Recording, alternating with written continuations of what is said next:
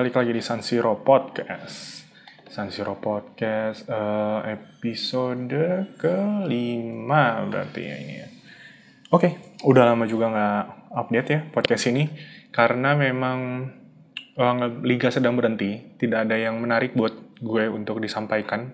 Sebenarnya salah sih, tadinya kan awalnya gue mau uh, rutin gitu ya, rutin untuk update tapi ya ternyata susah juga untuk mencari bahan gitu karena mostly berarti tinggal urusan kontrak-kontrak, transfer-transfer. Ya Mercato menarik untuk dibicarakan, tetapi gue ngikutinnya kayak seminggu setelah liga selesai.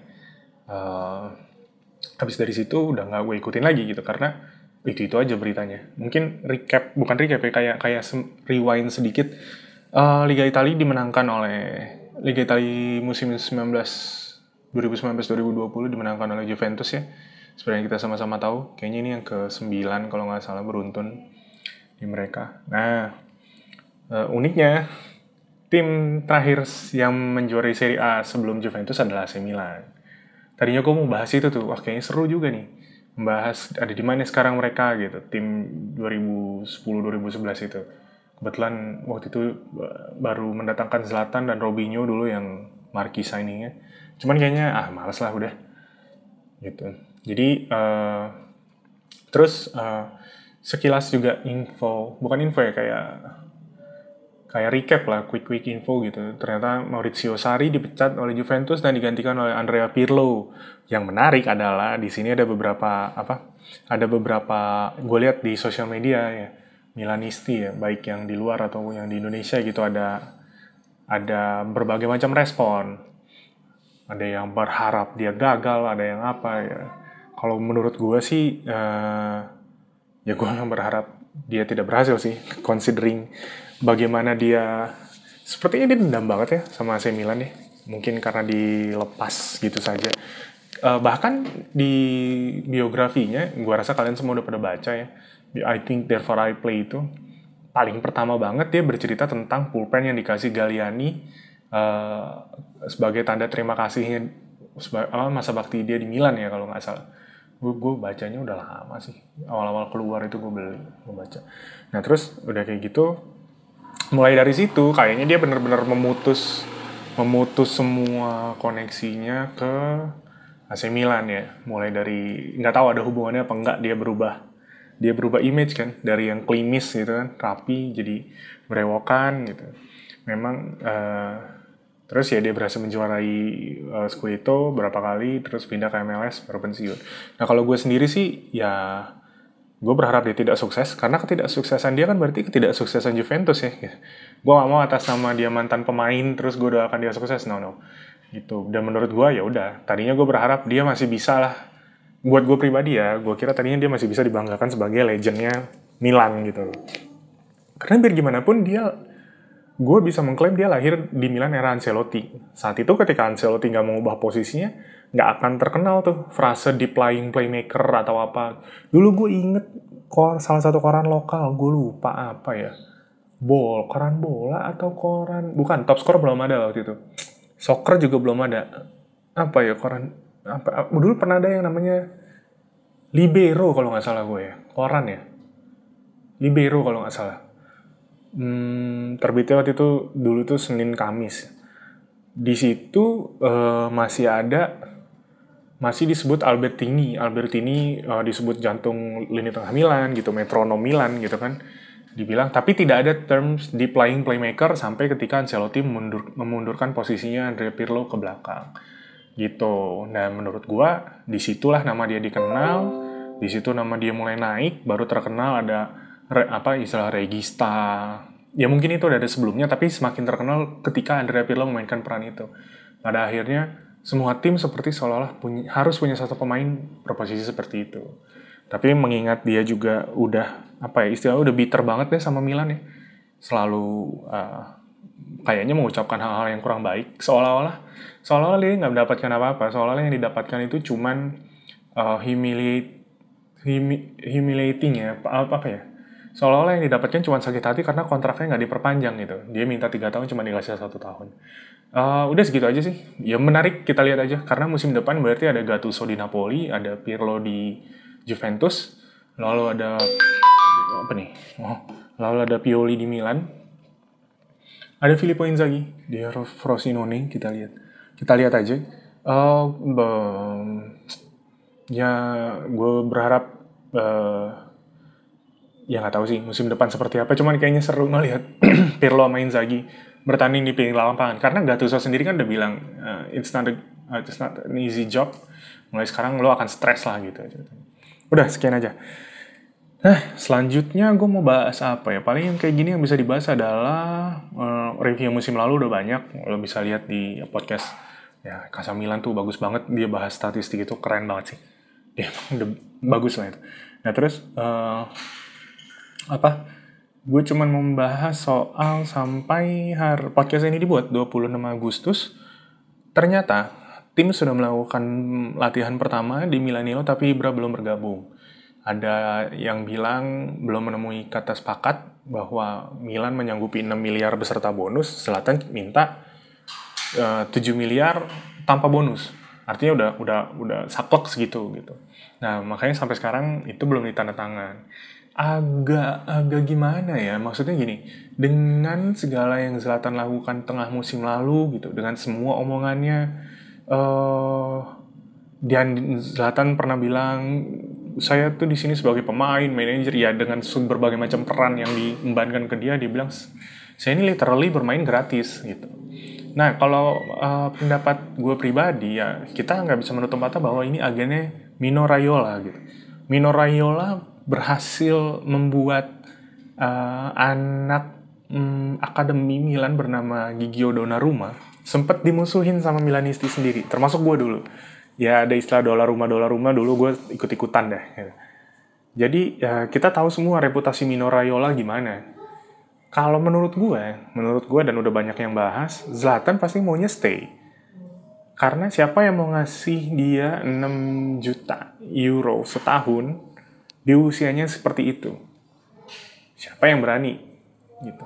Gue rasa uh, dia bermain di Milan dan Milan membayar dia sebesar itu tuh win-win solution yang berani yang mau um, yang mau menggunakan jasa dia di umur 39 tahun ya emang cuma Milan, udah nggak ada lagi. Ya kita nggak bisa menutup mata ya bahwa Milan di level itu sekarang. Uh, Milan ada di level ya seperti itu.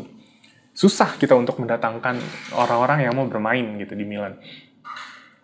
Lu bisa lihat lah di bursa transfer siapa sih yang mau diincer dulu apa namanya ada beberapa waktu lalu Sroboslai apa? I don't even know his name gitu. Nggak tahu lo terus pemain dari mana-mana gitu. Ya kita lagi di level seperti itu. Gue kayaknya selalu bilang ke teman-teman gue dari 2016an dulu udah terima aja. Kita lagi di level seperti itu. Emang kita lagi mediocre ini. Kayak Lazio setelah Scudetto ya ini kita dapat pemain-pemain sisa-sisaan. Gitu. Jadi menurut tapi nggak menurut gue juga nggak mau uh, istilahnya Milan harus tetap punya dignity. Gue juga nggak mau uh, Milan di, di, dipermainkan oleh Raiola untuk kesekian kalinya. Maksudnya nggak tahu ya. Tapi kalau gue, gue berharapnya ini gue uh, kami ngajuin kontrak segini, take it or leave it gitu.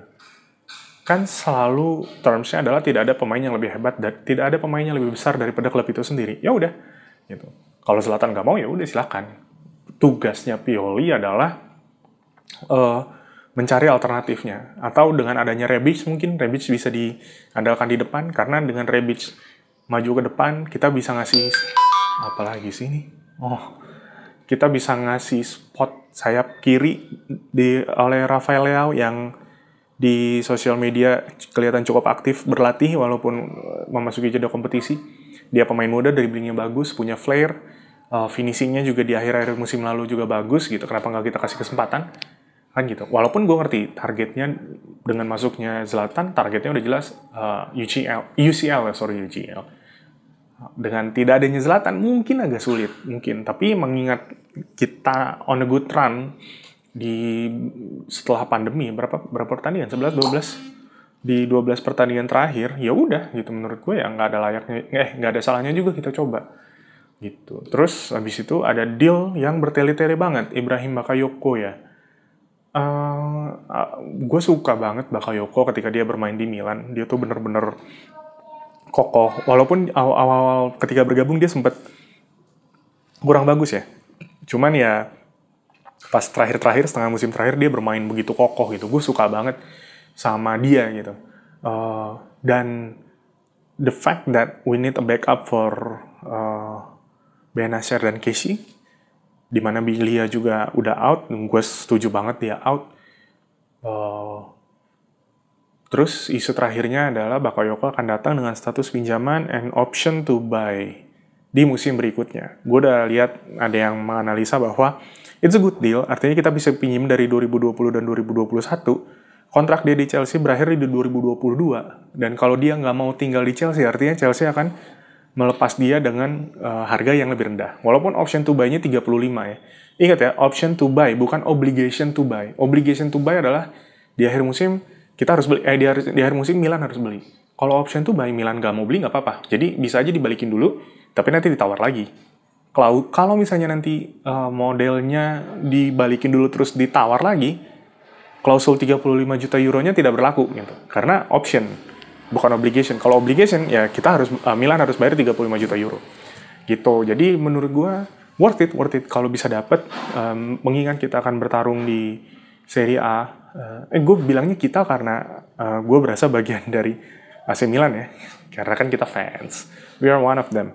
Gitu. Jadi uh, kita akan bertanding di Serie A. Di Serie A mungkin akan mati-matian uh, karena kita mau ngincer spot UCL. Lalu kita akan bertanding di Liga Eropa. Ya menurut gue Liga Eropa uh, sampai lolos babak grup aja dia habis itu lepas. Gitu.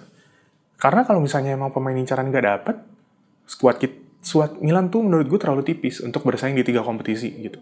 Coppa Italia skip aja udah. Mendingan fokus. Kalau emang tujuannya UCL, udah fokus aja masuk. UCL peringkat 4. Nggak apa-apa. Gimana lagi gitu kan. Terus abis itu yang mau direkrut juga bek kanan Sergio Aurier. Nah itu uh, gue nggak tahu juga ya di Tottenham gimana. Gue sempat make dia sih beberapa pekan di Fantasy Premier League.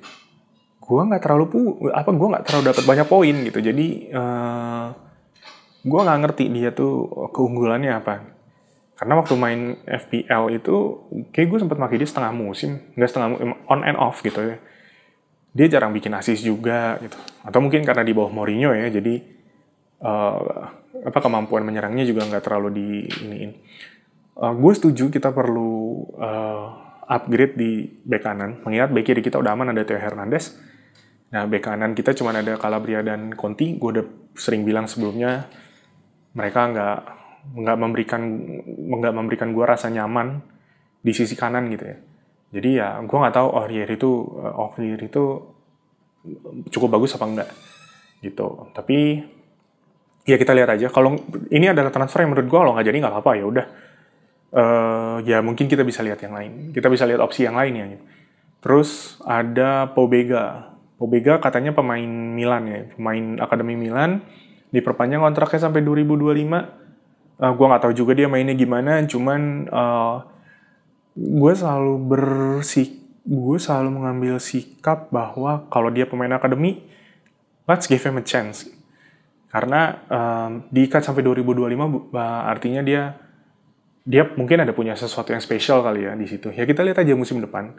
Nah maksud gue datangnya Bakayoko gue rasa udah cukup upgrade. Nah selebihnya bisa gini kalau kita kita kan Milan kan 4-2-3-1 nih terakhir terakhir ini. Berarti butuh dua double pivot. Benacer sama Casey udah paten. Udah di situ dia. Nah, masuk Bakayoko. Bakayoko masuk, uh, kita punya tiga gelandang tengah yang menurut gue kelas apa kualitasnya sama bagusnya. Kualitasnya sama bagusnya dipasangkan siapa pun harusnya aman. Nah, dua slot lagi, gue setuju kalau dikasih ke Pobega sama Brescian ini. Gitu. Artinya kan mereka mungkin nggak akan ditandemkan berdua, tapi selalu ditandemkan satu dengan pemain yang senior gitu ya hitung-hitung nambah pengalaman terbang uh, transfer ilmu dan lain whatever you say lah gitu jadi uh, lima, lim, lima pemain untuk posisi double pivot gua rasa udah cukup. Kita udah aman di situ. Uh, di defense Banteo Gabriel oke. Okay. belum eksepsional tapi oke. Okay. good backup. Uh, ada isu Thiago Silva mencari jalan pulang ke AC Milan. Gue setuju banget.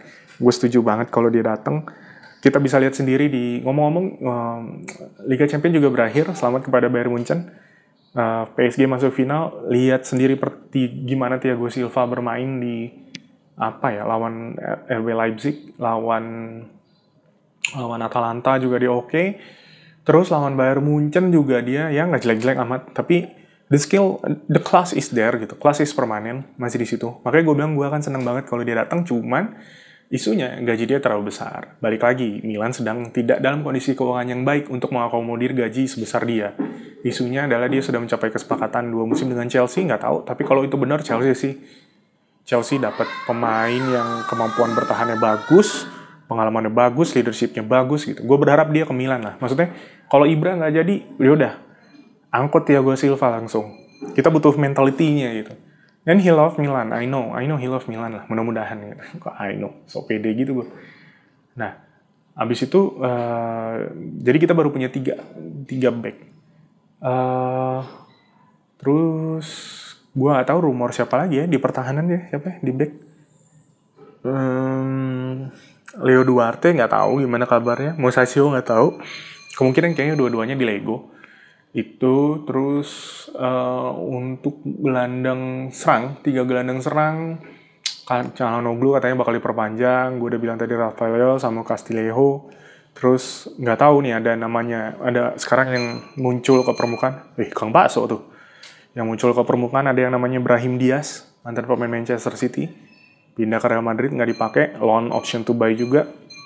Uh, gue nggak pernah lihat dia secara langsung, gue nggak bisa komentar. Tapi yang hmm, kalau lihat dari, ya dia kan wonderkid ya kalau kita main FM. Walaupun FM nggak bisa menjustifikasi skillnya dia. Uh, tapi ya mudah-mudahan, isinya gini, uh, at this point, siapa pun yang masuk gue akan anggap tambahan untuk di posisi itu. Karena Paketa terbukti gagal. Gitu. Terus rumor Kiesa, Milenkovic, Milenkovic 40 juta euro terlalu mahal, Kiesa bahkan katanya 70 juta euro juga terlalu mahal. Eh, nggak uh, usah berharap banyak. Terus habis itu di depan itu tadi Zlatan Ibrahimovic udah dibahas. Terus uh, katanya ada Edison Cavani, tapi Edison Cavani minta gaji 10 juta, makanya dia nggak jadi ke Benfica karena terlalu tinggi serba salah dengan kondisi keuangan yang lagi begini. Uh, gue lihat sih fokusnya kayaknya Maldini, Masara, dan Gazi di situ sedang mengoffloadkan uh, beban-beban yang tidak uh, perlu. Kayak Reina akhirnya pindah ke Lazio, katanya gajinya tiga berapa ya gaji? Tiga juta atau tiga setengah juta ya? Udah offload keluar. Bilia nggak diperpanjang, gitu. Jadi kayaknya um, supaya tahu berapa space yang bisa dipakai untuk belanja pemain gitu. Jadi kayaknya mereka lebih fokus pemain out dulu Nah, yang mengejutkan adalah ketika kemarin gue cari tahu, Daniel Maldini itu gajinya 1,7 juta euro setahun. 1,7 juta euro. Terlihat kecil ya dibandingkan kalau misalnya kayak Zlatan minta 7, terus si siapa namanya Pepe Reina 3, Belia 3,5. Cuman eh, ada beberapa pemain yang ada beberapa pemain yang gajinya di bawah Daniel Maldini musim lalu. Gue sebutin, Theo Hernandez satu setengah, Benasir satu setengah. Ini gue ambil ada tuh, uh, eh, gue baca berita, jadi ada report, salary reportnya Milan tahun lalu muncul gitu. Nah, Daniel Maldini nggak main, jarang main, cuma main dua atau tiga kali gitu, itu pun nggak full. Dapat 1,7. Ini apa KKN apa gimana sih sebenarnya? Gitu? Apa karena dia Maldini dia berhak dapat gaji gede? Itu gue nggak setuju juga sih. Karena kan kalau nggak salah dia baru tanda tangan kontrak tuh. Gue inget dia foto bareng Paolo Maldini 1,7 untuk pemain muda gitu. Gue sih nggak apa ya, apa I love Paolo Maldini gitu. Paolo Maldini yang menginspirasi gue jadi pemain bola. Gue main selalu apa berposisi sebagai pemain belakang nomor punggung gue tiga. I love him so much. Gue suka banget gaya bertahannya. Gue mengidolakan dia banget. Ketika dia pensiun di 2009 itu gue nonton di TV juga nangis gitu ya. Tapi kalau begini sih gue nggak gue nggak masalah kalau misalnya memang tidak ada Maldini berikutnya yang ngelanjutin uh, dinasti ini gitu. Nggak, ya nggak apa-apa gitu. Jadi, no, Daniel Maldini belum kelihatan kok. Masa digaji 1,7 lebih tinggi dari Theo Hernandez, lebih tinggi dari Ismail Benasir. Itu berdasarkan yang gue baca ya. Gitu. Jadi ya transfer sampai saat ini belum ada pemain resmi yang masuk. Kecuali ada bek kanan dari... Gue lupa namanya. Lupa gue. Tapi kalian tau lah, bek kanan umur 20 tahun dari Prancis ya kalau nggak salah ya gitu. Ya nggak tahu. Mudah-mudahan katanya sih diproyeksikan untuk Primavera. Tapi mudah-mudahan kalau emang bisa tembus tim utama bermain dan bagus kenapa enggak? Gitu dibandingkan Sergio Aurier itu ya. Gitu. Gitu. Eh, jadi yang gue harap adalah at least Bakayoko deal itu posisi yang cukup rawan ketika salah satu antara Benasir sama Casey nggak main posisi kita agak goyah. Terus Ibrahimovic hmm, ya kalaupun emang dia nggak mau di 6 ya udah nggak usah dipaksain gitu. Lepasin aja lah udah. Gimana lagi? Gitu. Terus ada isu juga perpanjangan kontrak Donnarumma juga mau dimasukkan klausul 50 juta euro. Minimum release clause-nya nah, itu sih murah banget. Itu mah kalau buat tim-tim besar Eropa kayak Madrid gitu, Barcelona mungkin atau MU ya, MU tim besar nggak sih? Gitu kan? Atau ya nggak tahu Juventus kan kayaknya pengen banget nih ada pengganti Gigi Buffon gitu ya. 50 juta euro tuh murah banget untuk untuk sekelas Gianluigi eh, Gigi Donnarumma.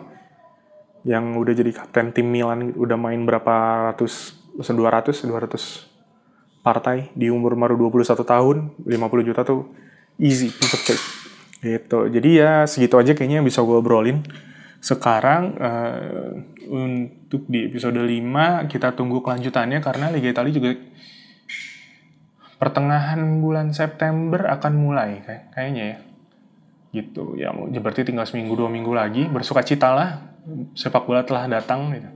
untuk kedua kalinya apa sih Gitu, sampai jumpa di San Siro Podcast nomor 6 berikutnya.